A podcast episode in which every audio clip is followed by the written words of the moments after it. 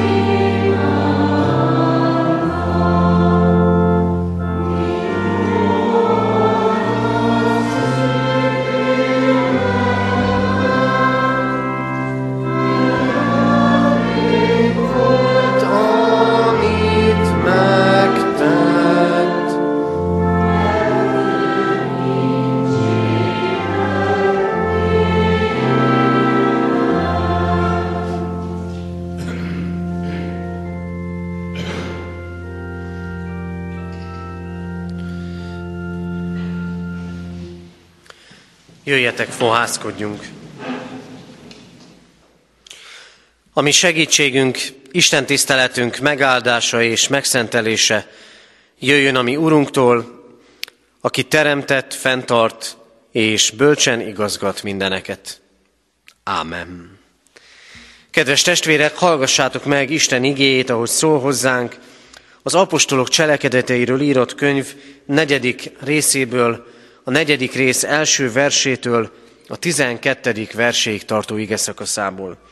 Isten igéje így szól. Amíg Péter és János beszéltek a néphez, eléjük álltak a papok, a templomőrség parancsnoka és a szadduceusok, bosszankodtak ugyanis azon, hogy tanítják a népet, és azt hirdetik, hogy Jézus által van feltámadás a halálból. Ezek elfogták őket, és mivel már este volt, őrizetbe vették őket másnapig. De azok közül, akik hallgatták az igét, sokan hittek, és a hívő férfiak száma mintegy ötezerre nőtt. Másnap összegyűltek Jeruzsálemben a vezetők, a vének és az írástudók. Annás a főpap, Kajafás, Joannész, Alexandros és a főpapi család valamennyi tagja. Középre állították és vallatták őket. Milyen hatalommal vagy kinek a nevében tettétek ti ezt? Ekkor Péter megtelve szent lélekkel így szólt hozzájuk. Népünk vezetői, Izrael vénei. Ha minket ma azért vallattok, mert egy beteg emberrel jót tettünk, és azt kérdezitek, hogyan gyógyult meg, tudjátok meg valamennyien Izrael egész népével együtt, hogy a názáreti Jézus Krisztus neve által, akit ti megfeszítettetek, akit Isten feltámasztott a halálból, ő általa áll előttetek ez az ember egészségesen. Ez lett a sarokkő, amelyet ti, az építők megvetettetek. És nincsen üdvösség senki másban, mert nem is adatott az embereknek az ég alatt más név, amely által üdvözülhetnénk. Ámen. Isten szent lelke tegye áldássá szívünkben az igét, és adja meg nekünk, hogy ne csak hallgatói, hanem értői, befogadói és megtartói is lehessünk.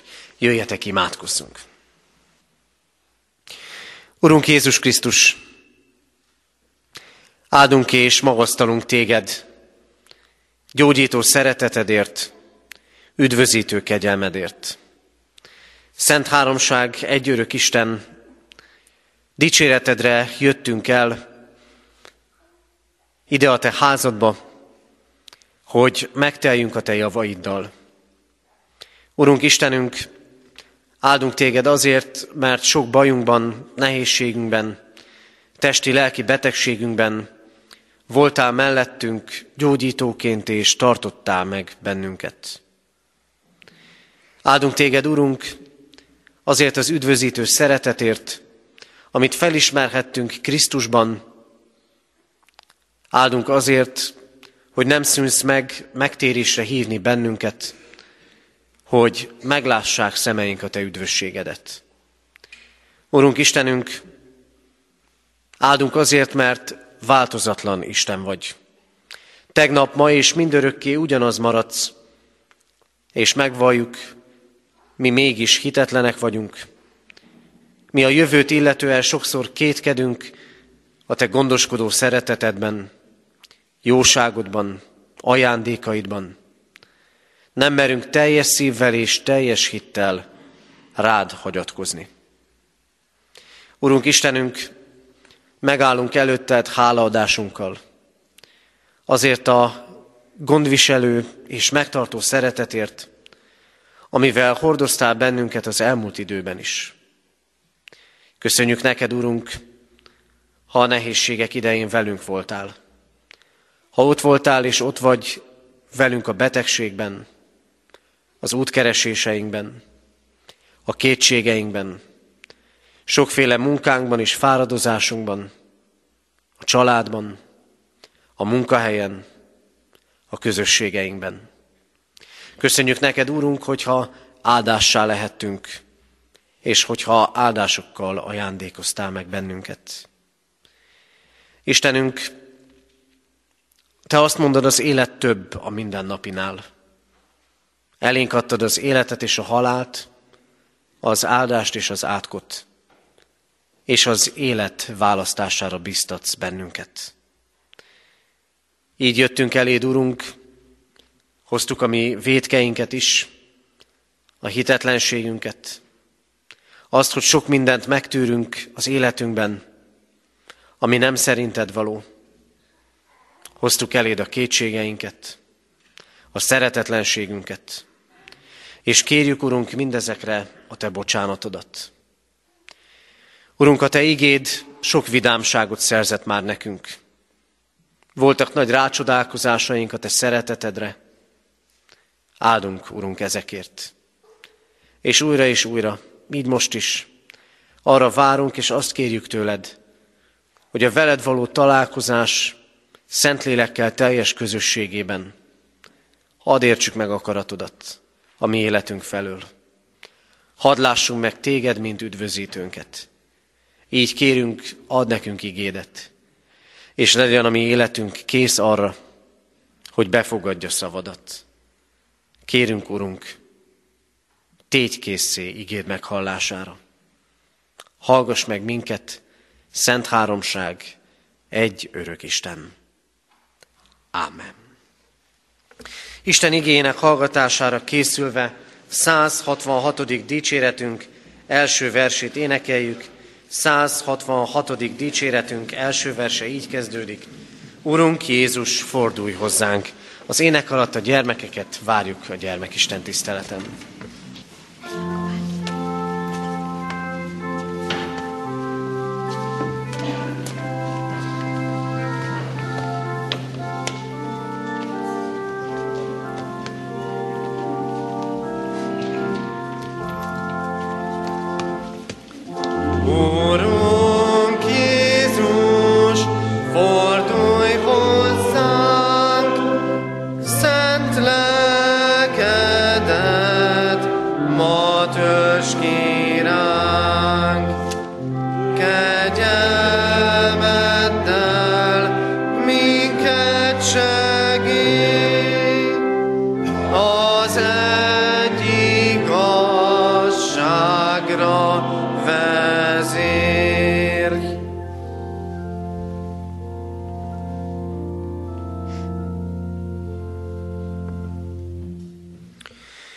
Kedves testvérek, Istennek az az igéje, melynek alapján az ő lelkének segítségül hívásával üzenetét szeretném ma hirdetni, írva található a hallott igékben az apostolok cselekedeteiről írott könyv negyedik fejezetének 11. és 12. verseiben.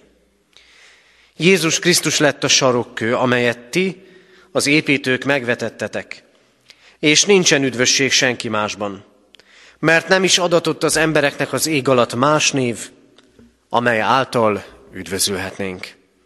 Ámen. Eddig Isten írott igéje.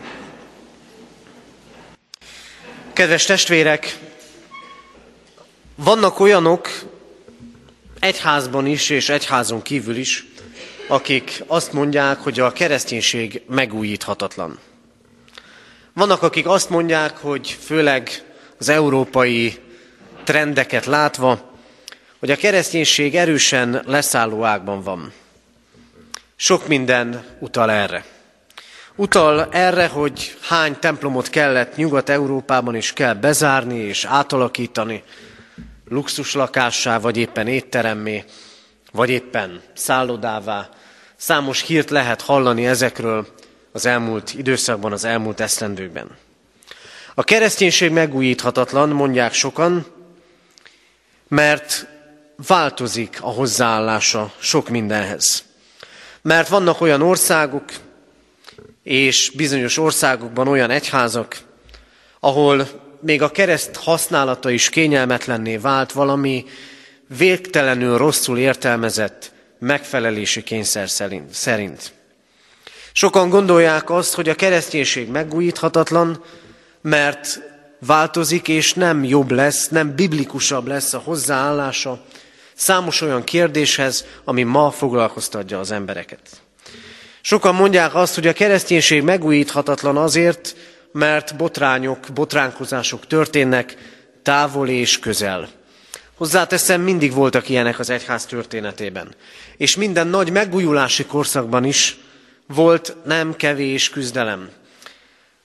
Kávi János, amikor Genf városában kezdi meg a szolgálatát, először csak két évig tartózkodhatott ott. Mert nagyon keményen és határozottan mutatott utat az embereknek, hogy hogyan kellene igazítani az életüket. És amikor elkergették, és két és fél-három esztendővel később visszahívták, azért hívták vissza, mert rájöttek, hogy igaza volt. De még akkor is éveken keresztül harcolni kellett, hogy a Szentírás igazságaihoz visszatérjenek. Sokan gondolják, hogy a kereszténység megújíthatatlan. Ugyanakkor a reformáció 500. esztendejében mégiscsak az is előttünk kell, hogy álljon, hogy voltak az egyháznak nagy megújulási időszakai. 500 esztendővel ezelőtt. Aztán a felvilágosodás után, vagy azt is mondhatnám, hogy ellenére, amelyik az észt helyezte az emberek gondolkodásának a középpontjába a hit helyett. És ma, amikor olyan korszakot élünk, és azt látjuk, hogy nagyon sokan egyházon belül és kívül is azt mondják, hogy a kereszténység megújíthatatlan, megújíthatatlan, itt van előttünk ez a mai történet. Amikor azt olvassuk, hogy miután János és Péter apostolokon keresztül Krisztus meggyógyít egy bénát, és ők bizonyságot tesznek a feltámadott Jézusról, amiről korábban olvastunk, hogy az első pünkösdi prédikációjára három ezren tértek meg, most már azt olvassuk, ötezerre nőtt a keresztény hívők száma. Milyen erős kontraszt ez? A világ és sokszor egyházban élő emberek is a gyülekezetek, az egyház megújíthatatlanságáról beszélünk, mert tele vagyunk hitetlenséggel, és itt előttünk van ez a szentírási történet, amely nem erről szól, hanem pontosan az Isten népének a növekedéséről. És testvérek, tudjátok, hogy mi a különbség? És mi a kérdés? Hogy hol van Krisztus az egyházban? Hogy mit gondolunk Jézusról? Hogy mit gondolunk az üdvösségről? Mai Isten tiszteletünkön, folytatva a Hedelbergi Kátéról szóló sorozatot, egy, kérdés feleletet hadd olvassak fel a hitvallásból. Miért nevezzük Isten fiát Jézusnak, azaz üdvözítőnek? Azért, mert bűneinkből ő szabadít meg minket az üdvösségre, és mert semmilyen üdvösség másban nem keresendő, és nem található. Jézus az üdvözítő. Megszabadít az üdvösségre. Rajta kívül nincs üdvösség. Kedves testvérek, ha az egyház, ha ti, ha én, ha mi, minnyájan elfelejtjük, hogy kicsoda Jézus, akkor lesz a kereszténység megújíthatatlan. És ezzel együtt akkor tudnak megújulni a gyülekezeteink. Akkor tud megújulni Európában és a világon bárhol a kereszténység, ha komolyan veszi, ha komolyan veszitek Jézus Krisztust. Ha komolyan veszitek az ő küldetését. Ha komolyan veszitek azt, hogy mit üzen az ő földi léte, megváltó kereszthalála és feltámadása mindannyiunk számára. Higgyetek Krisztusban, Jézus Krisztusban, az egyedüli üdvözítőben. Erről szól ez a mai ige és a mai ige hirdetés. És éppen ezért először is el kell jutni minnyájunknak a névleges Jézusban való hittől, a Jézusban való igaz hitig. A névtől, a névlegességtől az igazságig. A név üzenetet hordoz. Mondok egy nagyon egyszerű példát. Nagyon sok márka, legyen szó különböző technikai eszközökről, vagy éppen ruhákról, nagyon sok márka, márka név üzenetet hordoz. Talán közülünk is többeknek különböző dolgokban megvannak a kedvenc márkáik, mert azok beváltak. És hogyha valamit el kell hagyni, akkor ugyanolyanból veszünk újat. Mert egy-egy névhez és egy-egy jelképhez a megbízhatóság üzenete kapcsolódik. És mit jelent Jézus neve? Milyen üzenetet hordoz számunkra? Miközben a szimbólumok és nevek a világban üzenetet hordoznak még nekünk is, mit jelent számunkra Jézus neve? A felolvasott ige szakaszban két különösképpeni hivatkozás is történik az ő nevére. Azt mondják egyrészt, Jézus neve által gyógyult meg az a béna, másrésztről pedig nem adatott az ég alatt más név, amely által üdvösségünk lenne.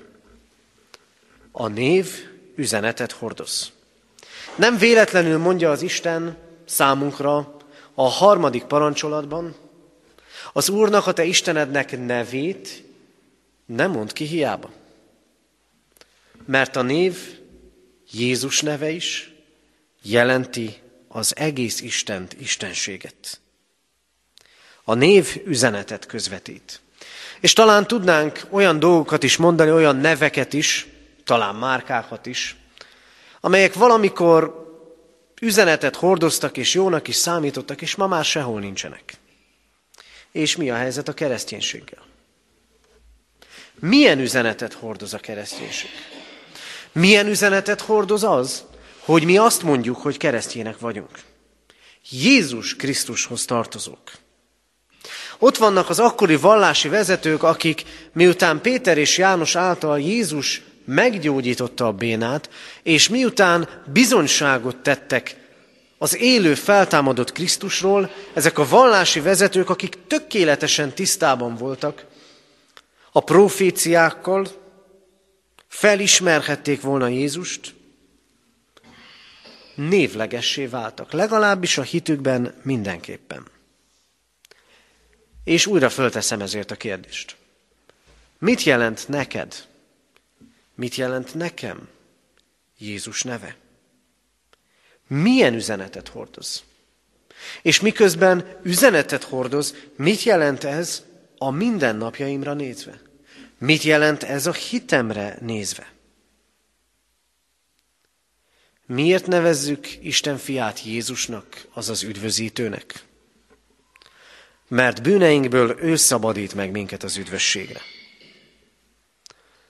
Jézus neve felkiáltójel és kérdőjel számunkra. Ő a szabadító. Kérdőjel azért, mert kérdez ma itt minnyájunkat. Mi az, ami megkötöz téged? Mi az, ami terhessé és rabsággá vált a számodra? Mi az, amiben nem látod a kiutat, és amiben szabadságot kellene találnod? Ez a kérdőjel. És a felkiáltójel az, hogy ő a szabadító. Hogy mindabból, ami terhes kötöttség, mindabból Krisztus tud megszabadítani. Így történhet meg, hogy a névlegességből igaz hit lesz. Krisztus, Jézus Krisztus jelenléte kincs a számunkra üzenetet hordoz. És mégis olyanok vagyunk, mint mondjuk az az ember, aki az értékei között talán lehet, hogy a padlásszobában valahol a régi kacatok között kincseket tart, de nem is tud róla. Nem vált-e ilyenné Jézus számunkra? Nem történt-e meg, hogy nem jelent a neve semmit a számunkra? Jézus a szabadító, az üdvözítő. Ezért el kell jutni a névleges Jézusban való hittől az igaz Jézusban való hitre. Miért? Mert másodszor azt üzeni az ige, Jézus Krisztus gyógyít és üdvözít. A szabadító a Szentírás egyik legnagyobb, legmélyebb és leg, az emberek életét leginkább kiteljesítő üzenettel, üzenetet hordozó fogalma, üdvözítő, szabadító. Kétféle dolgot jelent ez a Szentírásban. Egyrészt jelenti azt, hogy az Isten, és ez az emberek tapasztalata, az Isten megszabadított. Mindig van mögötte személyes tapasztalat.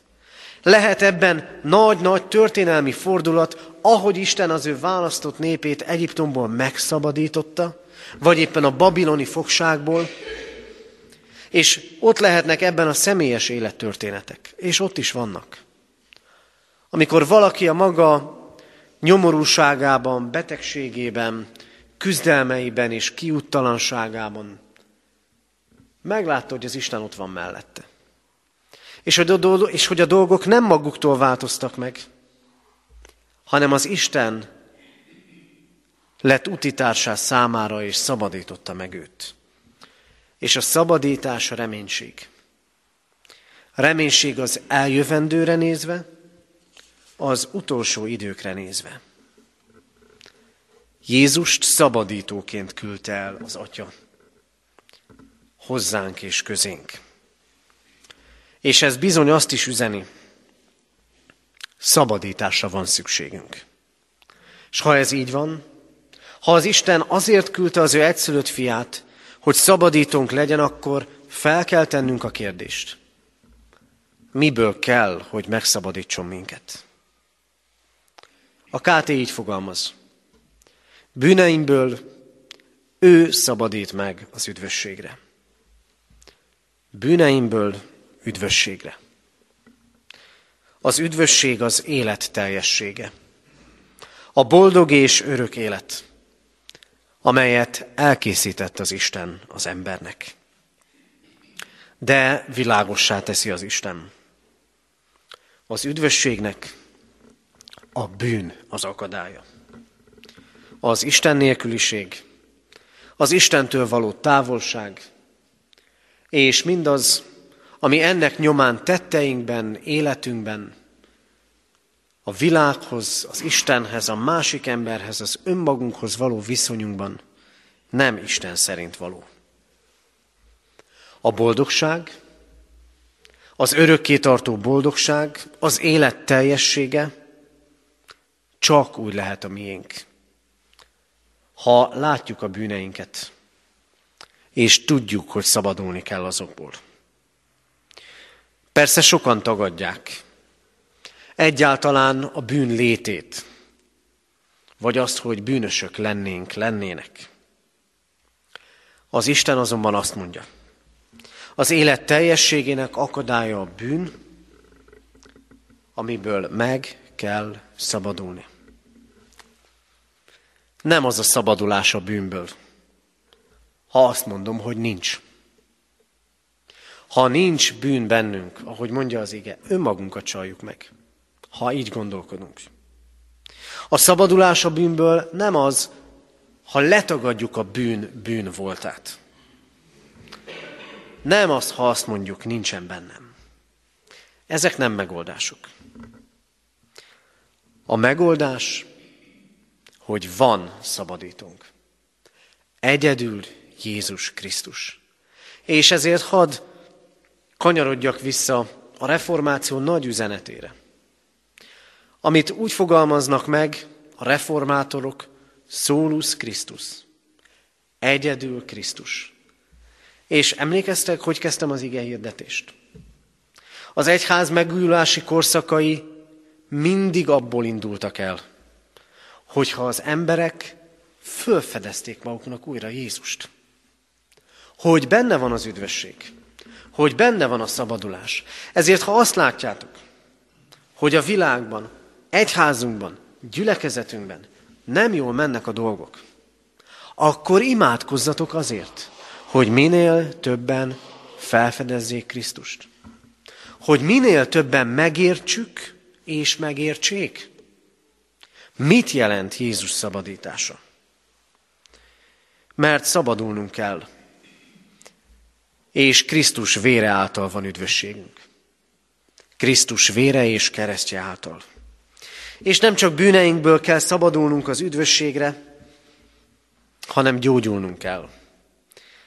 Hiszen itt Péter és János Krisztusról való bizonyságtételét megelőzően egy gyógyítási csoda történik.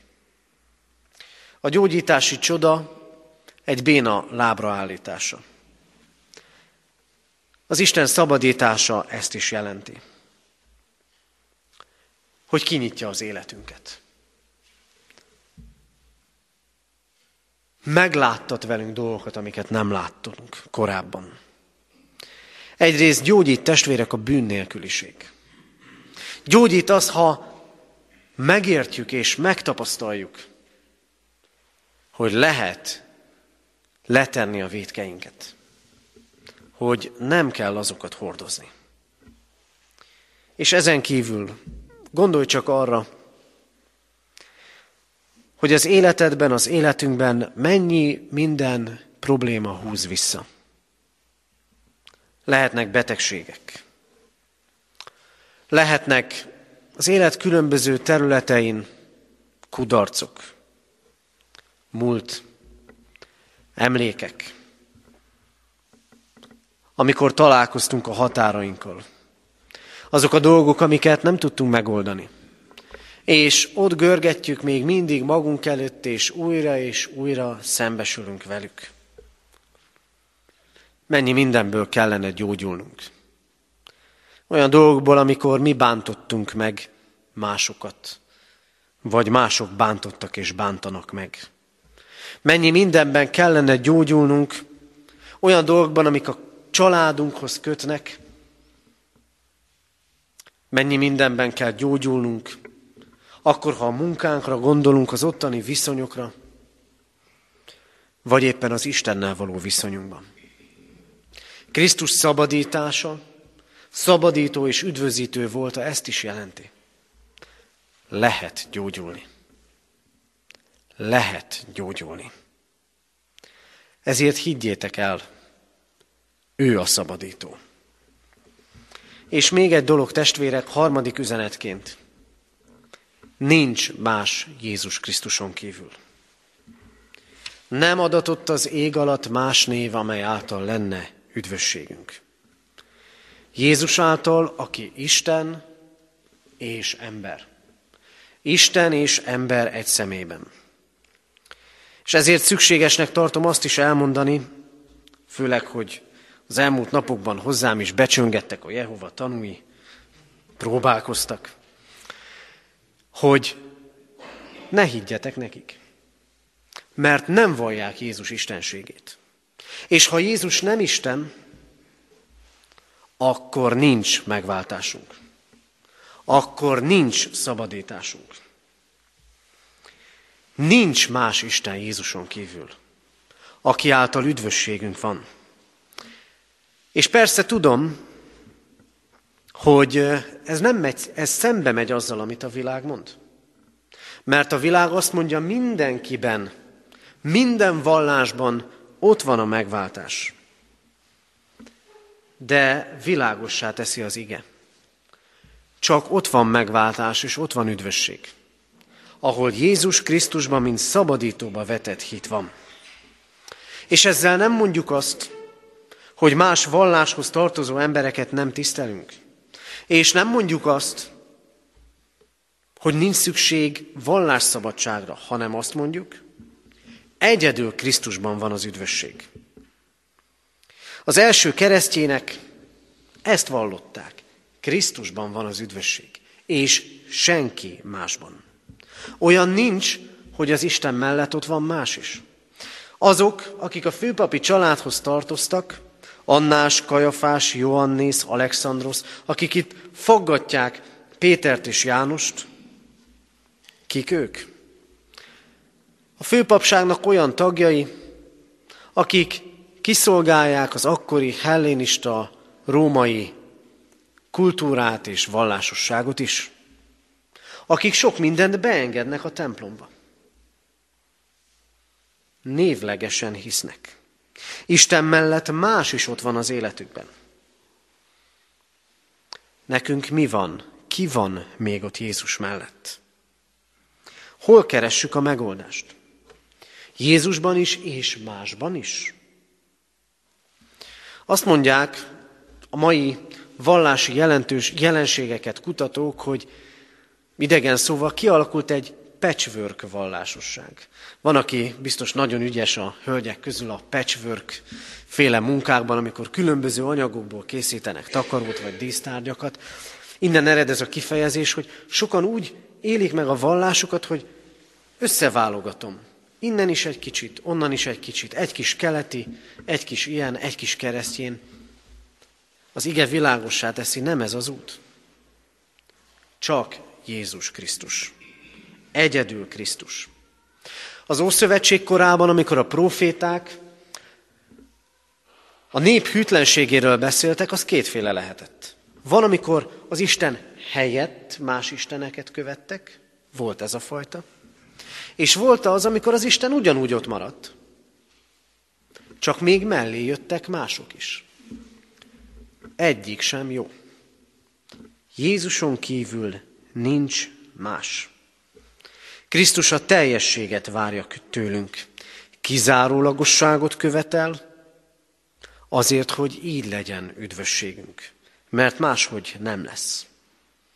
Péter és János bizonságtétele világos, csak teljesen Krisztus. És nézzétek, amikor ez történik, amikor csak Jézus Krisztus van, akkor ott növekedés van. Akkor ott látják az emberek az Isten csodáit. Akkor átélik az Isten gyógyítását. Akkor bátorságot és erőt kapnak, és így harcolják meg a mindennapi harcaikat és a hitük harcait is. A kérdés számunkra is ez. Megyünk úgy, ahogy a világ mondja, Jézus mellett másokat is Istennek valva és másoktól is megoldásokat várva és remélve, vagy pedig azt mondjuk, csak Jézus Krisztus. Kedves testvérek, sokak számára úgy tűnik, hogy megújíthatatlan a kereszténység. Én azt látom a Szentírás és az egyház történet példái alapján, hogy az olyan korszakokban, amikor megújíthatatlanná gondolták a kereszténységet és az Istenben való hitet, az Isten mindig gondoskodott arról, hogy világos legyen az emberek számára. Ha csak ő van, akkor van megújulás. És igaz ez egyéni, személyes hitéletünkre is. Ha csak Jézus Krisztus, mint Isten és emberben, mint megváltóban vetett hit van ott az életünkben, akkor van megoldás, akkor van kiteljesedés. Ezért válaszoljuk meg a kérdést. Kicsoda neked Jézus? Az egyedüli? Legyen az egyedüli. És éljük át minnyájan. Üdvözítünk, szabadítunk és gyógyítunk. És így legyünk névleges Jézus hívőkből, Krisztusra építő, igaz hittel élő emberek. Amen. Isten igényére válaszul énekeljük a 226. dicséret első versét. 226. dicséretünk első verse így kezdődik. Krisztusom, kívüled nincs kihez járulnom. thank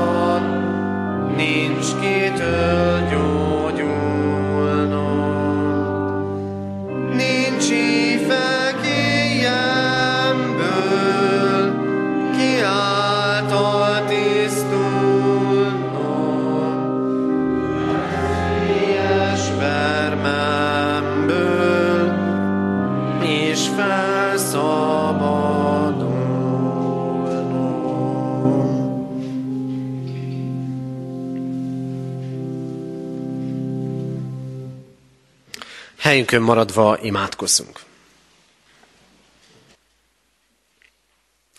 Urunk Istenünk, sokszor látjuk azt, hogy mennyire erőtlen a kereszténység, és mennyire erőtlen a mi hitünk. Sokszor látjuk azt, hogy mennyire jó lenne, ha minél többen vennék komolyan a te üzenetedet hiszen aki téged követ és neked engedelmeskedik, aki neked szolgál, az szolgálja embertársát, az szeretetet közvetít egy olyan világban, ahol árkok húzódnak emberek között, és ahol a gyűlölet az egymás meg nem értése válik jellemzővé. Urunk, áldunk téged minden olyan időszakért, az egyház történetében és a magunk életében is, amikor megújulhatott a hitünk. És köszönjük neked, Urunk, hogy minnyájunkkal megtetted és megteheted azt a csodát, hogy névleges keresztjénekből igaz hitű emberekké legyünk. Áldunk Krisztus nevéért, aki által üdvösségünk van. Bűneinkre bocsánatot nyerhetünk. És az életünkben, annak különböző területein gyógyító kegyelmedet tapasztalhatjuk. Urunk, bocsáss meg, hogyha úgy gondolkodtunk, úgy éltünk a magunk hite szerint, hogy melletted más is megfér. És talán nem is gondoltuk azt, hogy ezért nem látjuk, nem éljük a te erődet, közelségedet, munkádat. Imádkozunk, Urunk, azért, hogy hadd köteleződjünk el melletted igazán, és csak melletted hitünkben. Azért könyörgünk, Urunk, hogy láttasd velünk üdvösségedet, amit drága véren szereztél. Hogy lássuk bűneinkre, nálad és csak nálad van bocsánat, de nálad bocsánat van.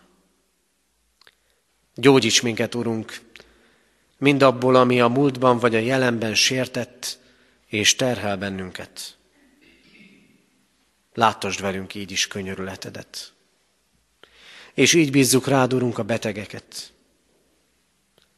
Azokat, akik a betegség terhét hordozzák, akik nehéz szívvel gondolnak az elkövetkező hónapokra. Így könyörgünk különösen is ez nőtestvérünkért. Légy vele gyógyulásában. Imádkozunk, Urunk, hozzád a gyászterhét hordozókért, az emlékezőkért. Ajándékozz meg őket vigasztaló szereteteddel. Imádkozunk hozzád, Urunk, azokért, akik gyermeket várnak. Légy velük, hordozd őket szeretetedben, áld meg őket napról napra. Imádkozunk hozzád, Urunk, a húsvét előtti idő megszenteléséért. Hadd legyen neked odaszánt az életünk, neked egyedül. Elét hozzuk így gyülekezetünket, annak ügyes-bajos dolgait, ter- terheit, terveit és kihívásait. Elét hozzuk intézményeinket, iskolánkat, diakóniai szolgálatainkat. Kérünk, te légy az Úr, és láttasd velünk hatalmadat. Imádkozunk hozzád, Urunk, a vezetőkért, egyházunkban, városunkban, országunkban és az egész világon. Könyörgünk népünkért, határokon innen és túl, és imádkozunk a távol lévőkért, akik most nincsenek itt közöttünk. Ad nekik igéd lelki táplálékát, és vond őket is közelebb magadhoz. És kérünk most, Urunk, hallgass meg, amit csendben elmondott személyes imádságunkat. Amen.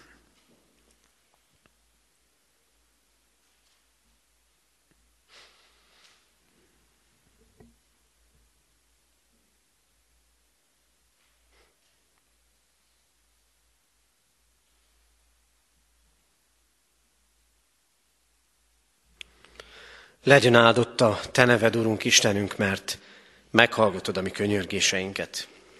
Amen. Fennállva imádkozzunk, ahogy a mi Urunk Jézus Krisztus tanított bennünket. Mi, Atyánk, aki a mennyekben vagy, szenteltessék meg a Te neved. Jöjjön el a Te országod, legyen meg a Te akaratod, amint a mennyben, úgy a földön is. Mindennapi kenyerünket add meg nékünk ma, és bocsásd meg védkeinket, miképpen mi is megbocsátunk az ellenünk védkezőknek. És ne vigy minket kísértésbe, de szabadíts meg a gonosztól, mert tiéd az ország, a hatalom és a dicsőség, mind örökké. Amen. Hirdetem az adakozás lehetőségét, mint Isten tiszteletünk hálaadó részét. Alázatos lélekkel Isten áldását fogadjátok. Istennek népe áldjon meg téged az Úr, és őrizzen meg téged. Világosítsa meg az Úr az ő arcát rajtad, és könyörüljön rajtad. Fordítsa az Úr az ő arcát reád, és adjon néked békességet. Amen. Foglaljunk helyet testvérek, és a hirdetéseket hallgassuk meg. Hirdetem a testvéreknek, hogy ma délután négy órakor várjuk még a testvéreket ide a templomba, amikor is egy zenés áhítaton lehetünk együtt, igehallgatás mellett és a zenét hallgatva készülhetünk így is húsvét, nagypéntek és húsvét ünnepére. Tehát ma délután négy órakor zenés áhítat lesz itt a templomban a Novum kamarazenekar szolgálatával. Aki tud egy-egy tányér süteménnyel készüljön, hogy a zenekar tagjait megvendégelhessük, de ha valaki csak azt tartana vissza, hogy nem tud süteményt hozni, az ne legyen visszatartó erő, legyünk együtt minél többen, tehát ma délután négy órakor a zenés áhítaton. Holnap hétfőn délután 5 órakor a kézi munkakör következő összejövetele lesz. Ezt megelőzően azért hirdetem a testvéreknek, hogy ezt az alkalmat is imádságban hordozzuk. Déltől, illetve inkább fél egytől lelkészi megbeszélés és értekezlet lesz, ugyancsak itt katonatelepen a gyülekezeti teremben. Kedden délután 5 órakor bibliaórára várjuk a testvéreket.